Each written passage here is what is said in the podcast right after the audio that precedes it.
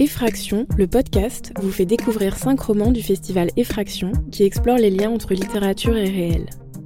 La deuxième édition se tient à la Bibliothèque publique d'information du 25 février au 1er mars 2021. Dans cet épisode, Inès, bibliothécaire à la BPI, vous présente La demoiselle à cœur ouvert de Lise Charles. Lorsqu'Octave Milton, 44 ans, auteur de profession, apprend qu'il va séjourner comme pensionnaire à la prestigieuse villa Médicis, il voit tout de suite dans la faune singulière qu'abrite la villa matière à son prochain roman. Entre jeux de séduction, confidences et faux semblants, l'écrivain puise sans vergogne dans les confessions de son entourage pour alimenter ses récits, convaincu que tout est permis au nom de la littérature.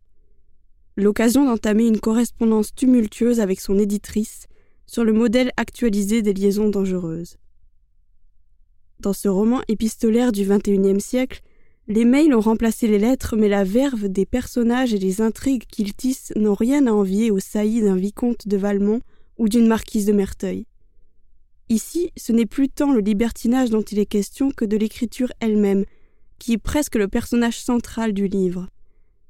Inspiré du propre séjour de l'autrice à la Villa Médicis, la demoiselle à cœur ouvert se présente comme une plongée dans le monde secret et impitoyable de la création littéraire contemporaine. Mêlant correspondance imaginaire et véritable mail, articles universitaires et journal d'une adolescente, Lise Charles souligne la voracité de la création lorsqu'elle se nourrit du réel.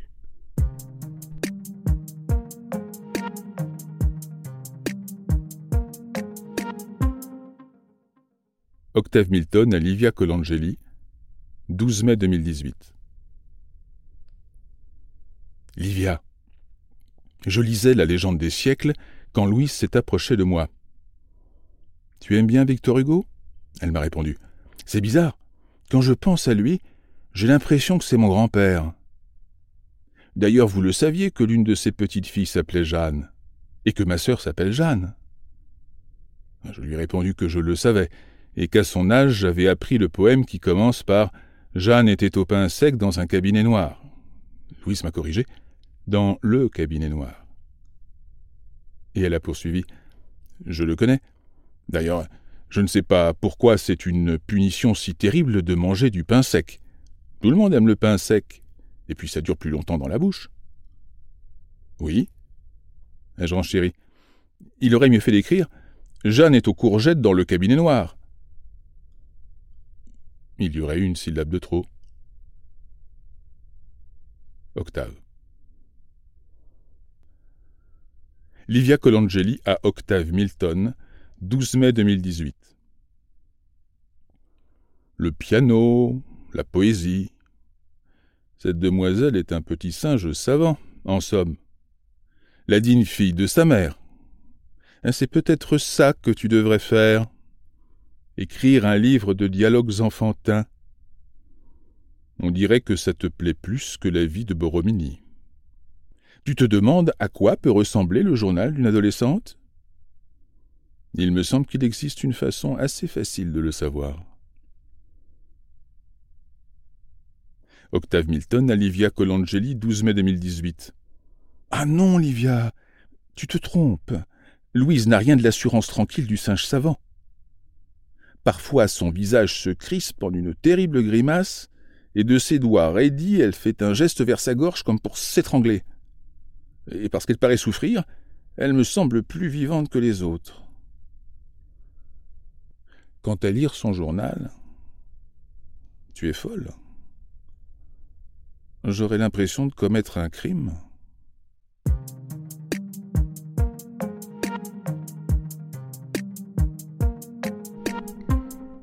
La Demoiselle à cœur ouvert est un objet littéraire hybride, à la fois roman épistolaire revisité, fragments de véritables mails, mise en scène de précédents récits et personnages de Lise Charles, et mise en abîme du processus même de l'écriture.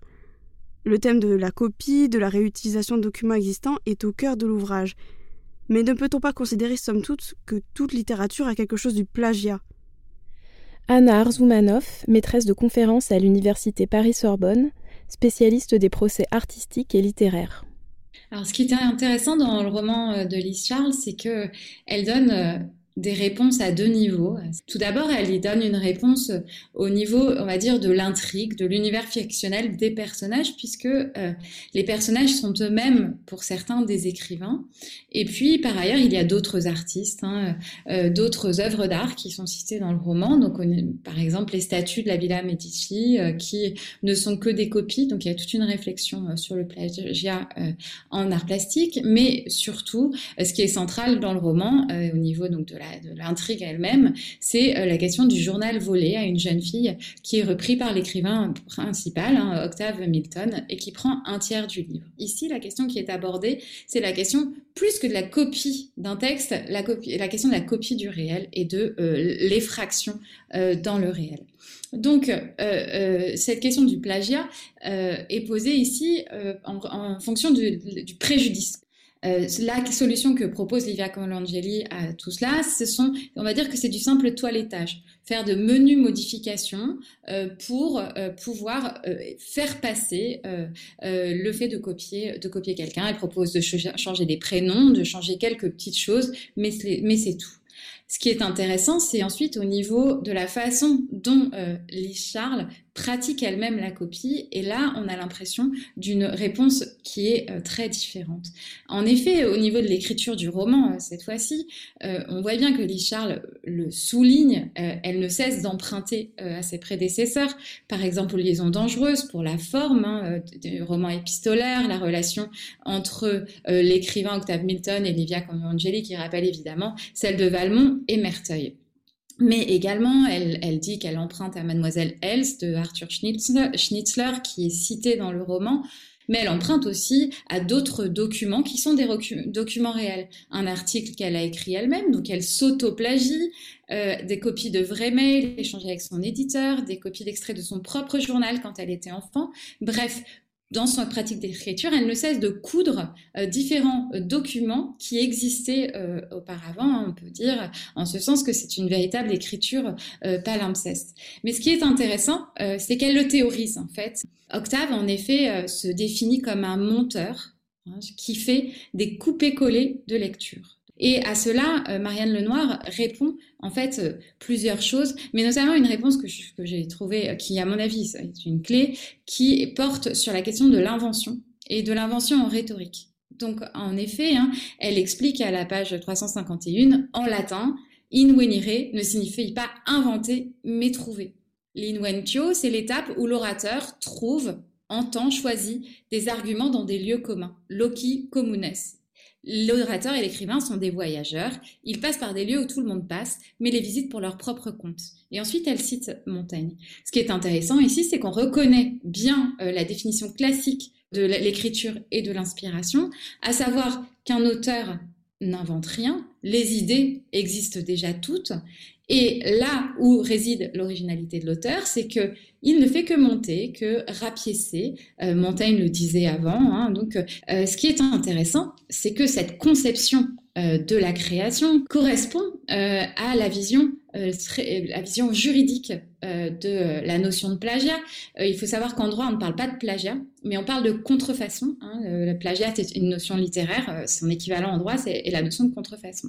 Or, dans la notion de contrefaçon, il est question d'une œuvre de l'esprit. Hein. on peut faire la contrefaçon d'une œuvre de l'esprit. Or, l'œuvre de l'esprit n'est pas considérée, n'est pas définie par rapport au fait d'avoir des idées originales, puisque les idées, on dit qu'elles sont de libre parcours en droit, mais par rapport au fait de faire une création originale, c'est-à-dire de les mettre en forme de manière originale et de manière tellement originale qu'on y reconnaît euh, l'esprit de l'auteur. L'un des personnages du livre, découvrant que ces mots ont été repris sans son accord dans une publication d'Octave Milton, adresse les mots suivants à l'auteur. Ma sœur m'avait prévenu que les auteurs étaient, dans leur grande majorité, des vampires. J'ai refusé de l'entendre, et j'aurais pourtant dû deviner à la lecture de vos romans que vous tiriez le sang des autres pour en gonfler vos créatures. Pensez-vous que c'est à ce prix que l'écriture peut s'approcher au mieux du réel? Alors évidemment, cette image de l'écrivain vampire, elle est très forte, hein, puisqu'elle signifie que l'auteur suce le de ses proches au point de pouvoir les tuer. Euh, c'est euh, donc, euh, je, n'entrerai pas dans le, dans le détail de l'intrigue, hein, mais il est évident que au niveau de l'intrigue, il y a quelque chose de cet ordre, c'est-à-dire que l'écrivain Octave Milton cause des préjudices très forts au personnage dont il reprend la vie, au point de, je laisse le, lecteur découvrir la fin du roman. Donc, au niveau des personnages, ce qui est intéressant, donc, c'est que ici, euh, la citation euh, que vous donniez est issue euh, d'un passage où un personnage très secondaire, Prune Mordillac, fait le reproche à Octave Milton de l'avoir utilisé dans une chronique qu'il rend aux Inrocks. Hein. Donc, il l'utilise au point de recopier, en fait, un mail qu'elle lui avait écrit. Euh, la question euh, du préjudice est immédiatement posée par, euh, Prune Mordillac qui dit Vous nous avez fait du tort, monsieur Maton. Donc, la question du réel, hein, du, fait d'emprunter au réel, est, posée en fonction du préjudice qui est posé, qui est causé aux, aux, différentes personnes qui sont, se retrouvent enfermées dans les romans.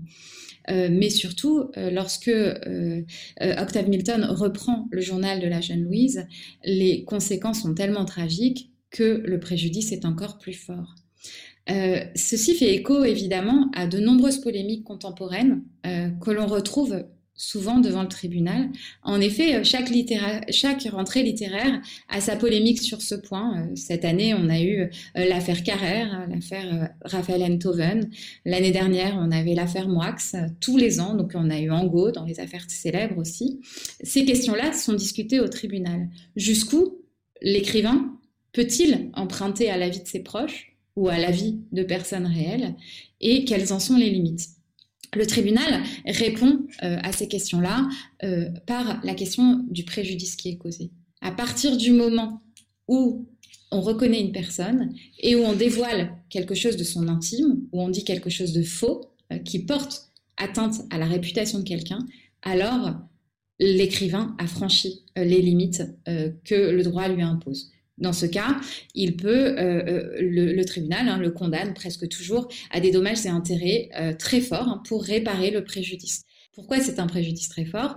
Parce que, pour plusieurs raisons. Tout d'abord, l'écrivain, le, personnage se retrouve enfermé et, euh, ne, l'a pas souhaité hein, dans un roman qui a une large diffusion. Donc la large diffusion, euh, bien sûr, augmente le préjudice. Par ailleurs, et c'est dit aussi dans le roman, euh, il y a une sorte de... La personne qui se retrouve dans un roman est en quelque sorte prisonnière, puisque faire la publicité du fait qu'il s'agit d'elle-même, c'est une façon de causer encore plus son propre préjudice. Donc on voit euh, euh, souvent des, des personnes qui sont au pied du mur, qui hésitent, qui ne savent pas trop quoi faire, mais il est sûr que la littérature peut causer des torts. Euh, et c'est en tout cas ce que montre bien le livre en question. Et ce qui est intéressant, c'est que ce n'est précisément pas la voie choisie par Lise Charles, alors que paradoxalement, elle ne cesse de faire référence à son entourage et à elle-même. Il y a, mais c'est tellement, tellement souligné que c'est une façon de mettre à distance cette référence au réel. En effet, euh, Lise Charles euh, est euh, donc maîtresse de conférences en langue et littérature française à l'Université de Nantes. C'est le cas de son personnage de Marianne Lenoir. Elle produit des analyses grammairiennes qui sont exactement les mêmes que celles que Lise Charles pourrait produire à l'université, au point même de citer son propre article universitaire. Octave Milton est écrivain, il a passé un an à la Villa Médicis, exactement la même année que celle où euh, y était, etc. On pourrait euh, s'amuser à relever tous les clins d'œil à sa propre vie, hein, par exemple sa propre année de naissance, euh, qui, 1787, qui est l'année de naissance de l'héroïne du journal euh, que Octave Milton publie, enfin toute une série de références. Elle reprend même le nom de certains de ses amis, comme le dessinateur François Maton, qui devient son frère dans le roman. Bref, toute une série de références, mais qui sont euh, très visibles hein, euh, pour, euh, pour le lecteur. Et de plus, hein, dans, dans, le roman, elle ne cesse de poser la question de la reprise de, de, son entourage, comment ne pas le trahir. Et elle y répond en fait dans une interview hein, que j'ai vue d'elle, elle dit J'ai repris plein d'éléments de ma propre vie. Pour chaque pièce du puzzle, je peux dire où je l'ai trouvé. Et en même temps, tous ces détails rassemblés forment une histoire qui n'a rien à voir avec la mienne. Et je crois que là, on a une clé qui ressemble finalement à la réponse que j'ai donnée sur celle du plagiat, à savoir que certes, euh, il y a, euh, on reconnaît ce réel et en même temps, on ne peut pas dire que son roman soit une copie du réel. Donc, il y a bien un réarrangement de ce réel qui en fait une création unique. Enfin, pourquoi les Charles ne s'expose pas à des euh, d'un point de vue judiciaire, euh, elle ne dévoile en fait rien de l'intimité de son entourage. On n'apprend rien euh, sur son frère, sa mère, son compagnon. donc on, voit bien qu'elle ne se situe pas du tout à ce niveau-là. Donc en ce sens, ce qui est intéressant, c'est qu'il me semble qu'elle donne une, une sorte, ce roman est une réflexion euh, sur euh, la façon dont la littérature peut emprunter au réel. C'est une vieille question hein, qui est aussi ancienne euh, qu'est la question de la littérature, c'est-à-dire que dès Aristote, on évoquait la question de la mimésis, hein, qui est la représentation ou l'imitation du réel. Et puis chaque époque, en fait, lui a donné des réponses variées, chaque mouvement littéraire. Donc par exemple, le nouveau roman a dit non, euh, il est hors de question de copier le réel. Euh, là où, euh, dans la littérature contemporaine, on dit au contraire, pour une certaine littérature contemporaine, comme l'autofiction, mais également la, littérature de l'enquête, on va coller au plus près du réel. Donc en fait, la question que vous me posez hein, sur est-ce que c'est à ce prix que l'on doit copier le réel, finalement, cette question-là, elle est déjà un parti pris parce que euh, certains euh, écrivains vous diront mais non mais je n'ai pas besoin de m'approcher au mieux du réel. C'est une euh, une façon de définir la littérature. Les théoriciens de l'autofiction vous diront évidemment qu'ils cherchent à s'approcher au plus près du réel. Et les détracteurs de l'autofiction vous diront oui mais ils ne font que copier le réel. Donc en ce sens, il me semble que le livre de Lise Charles propose toute une réflexion sur la question du rapport au réel pour elle, il n'y a pas un prix à payer pour l'entourage. En tout cas, c'est l'impression que donne euh, son roman. Cet épisode a été préparé par Inès Carme.